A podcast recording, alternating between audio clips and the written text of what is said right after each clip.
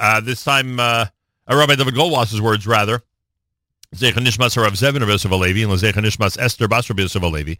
is Rabbi David Goldwasser with Morning Chizuk. Good morning. The Vilna Gaon was once traveling. He went into a kosher restaurant in a certain city. There were both religious and non-observant Jews, as well as the general population that came to eat. The Gaon observed that there was a certain group of irreligious Jews that sat around and were mocking everything to do with Yiddishkeit.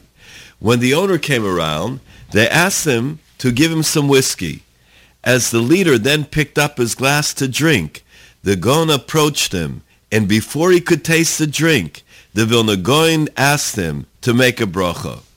The non-observant Jew was quite amused. He was laughing, and he told the Gaon that he doesn't keep Shabbos. He eats on Yom Kippur. What difference does it make whether he makes a bracha or not?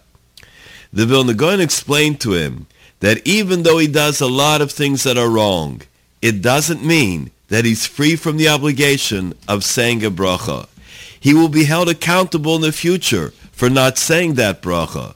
The Gaon continued and began to detail for him the preciousness, the dearness of even one small mitzvah.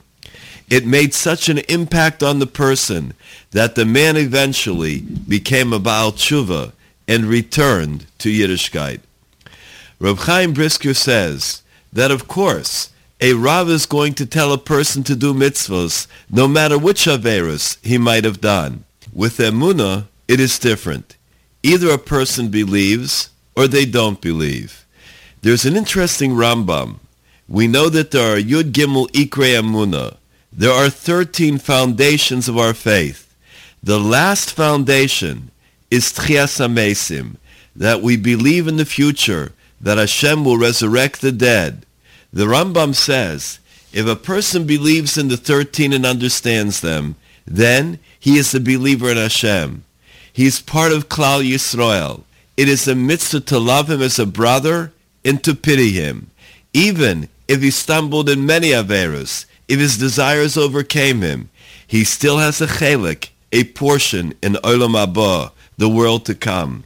However, if a person made the mistake in one of the 13 Yesodos, the foundations of faith, and went outside the boundary of Am Yisrael, then he is a non-believer. Someone in the family of the Chofetz Chaim was not well. A doctor who was not religious was brought in to see the individual. The Chofetz Chaim spoke to him about Yiddishkeit, and he asked him, how do you know that the sun will rise tomorrow? The doctor said, it happens every day, so I know it'll happen tomorrow. The Chofetz Chaim told him, I know it because it says so in the Torah, in Bereshis, Parak Ches. The difference is that there is general emunah and there's emunah on the level of the Chofetz Chaim. It's not 99%, it's 100%. This has been Rabbi David Goldwasser bringing you Morning Chizuk. Have a nice day.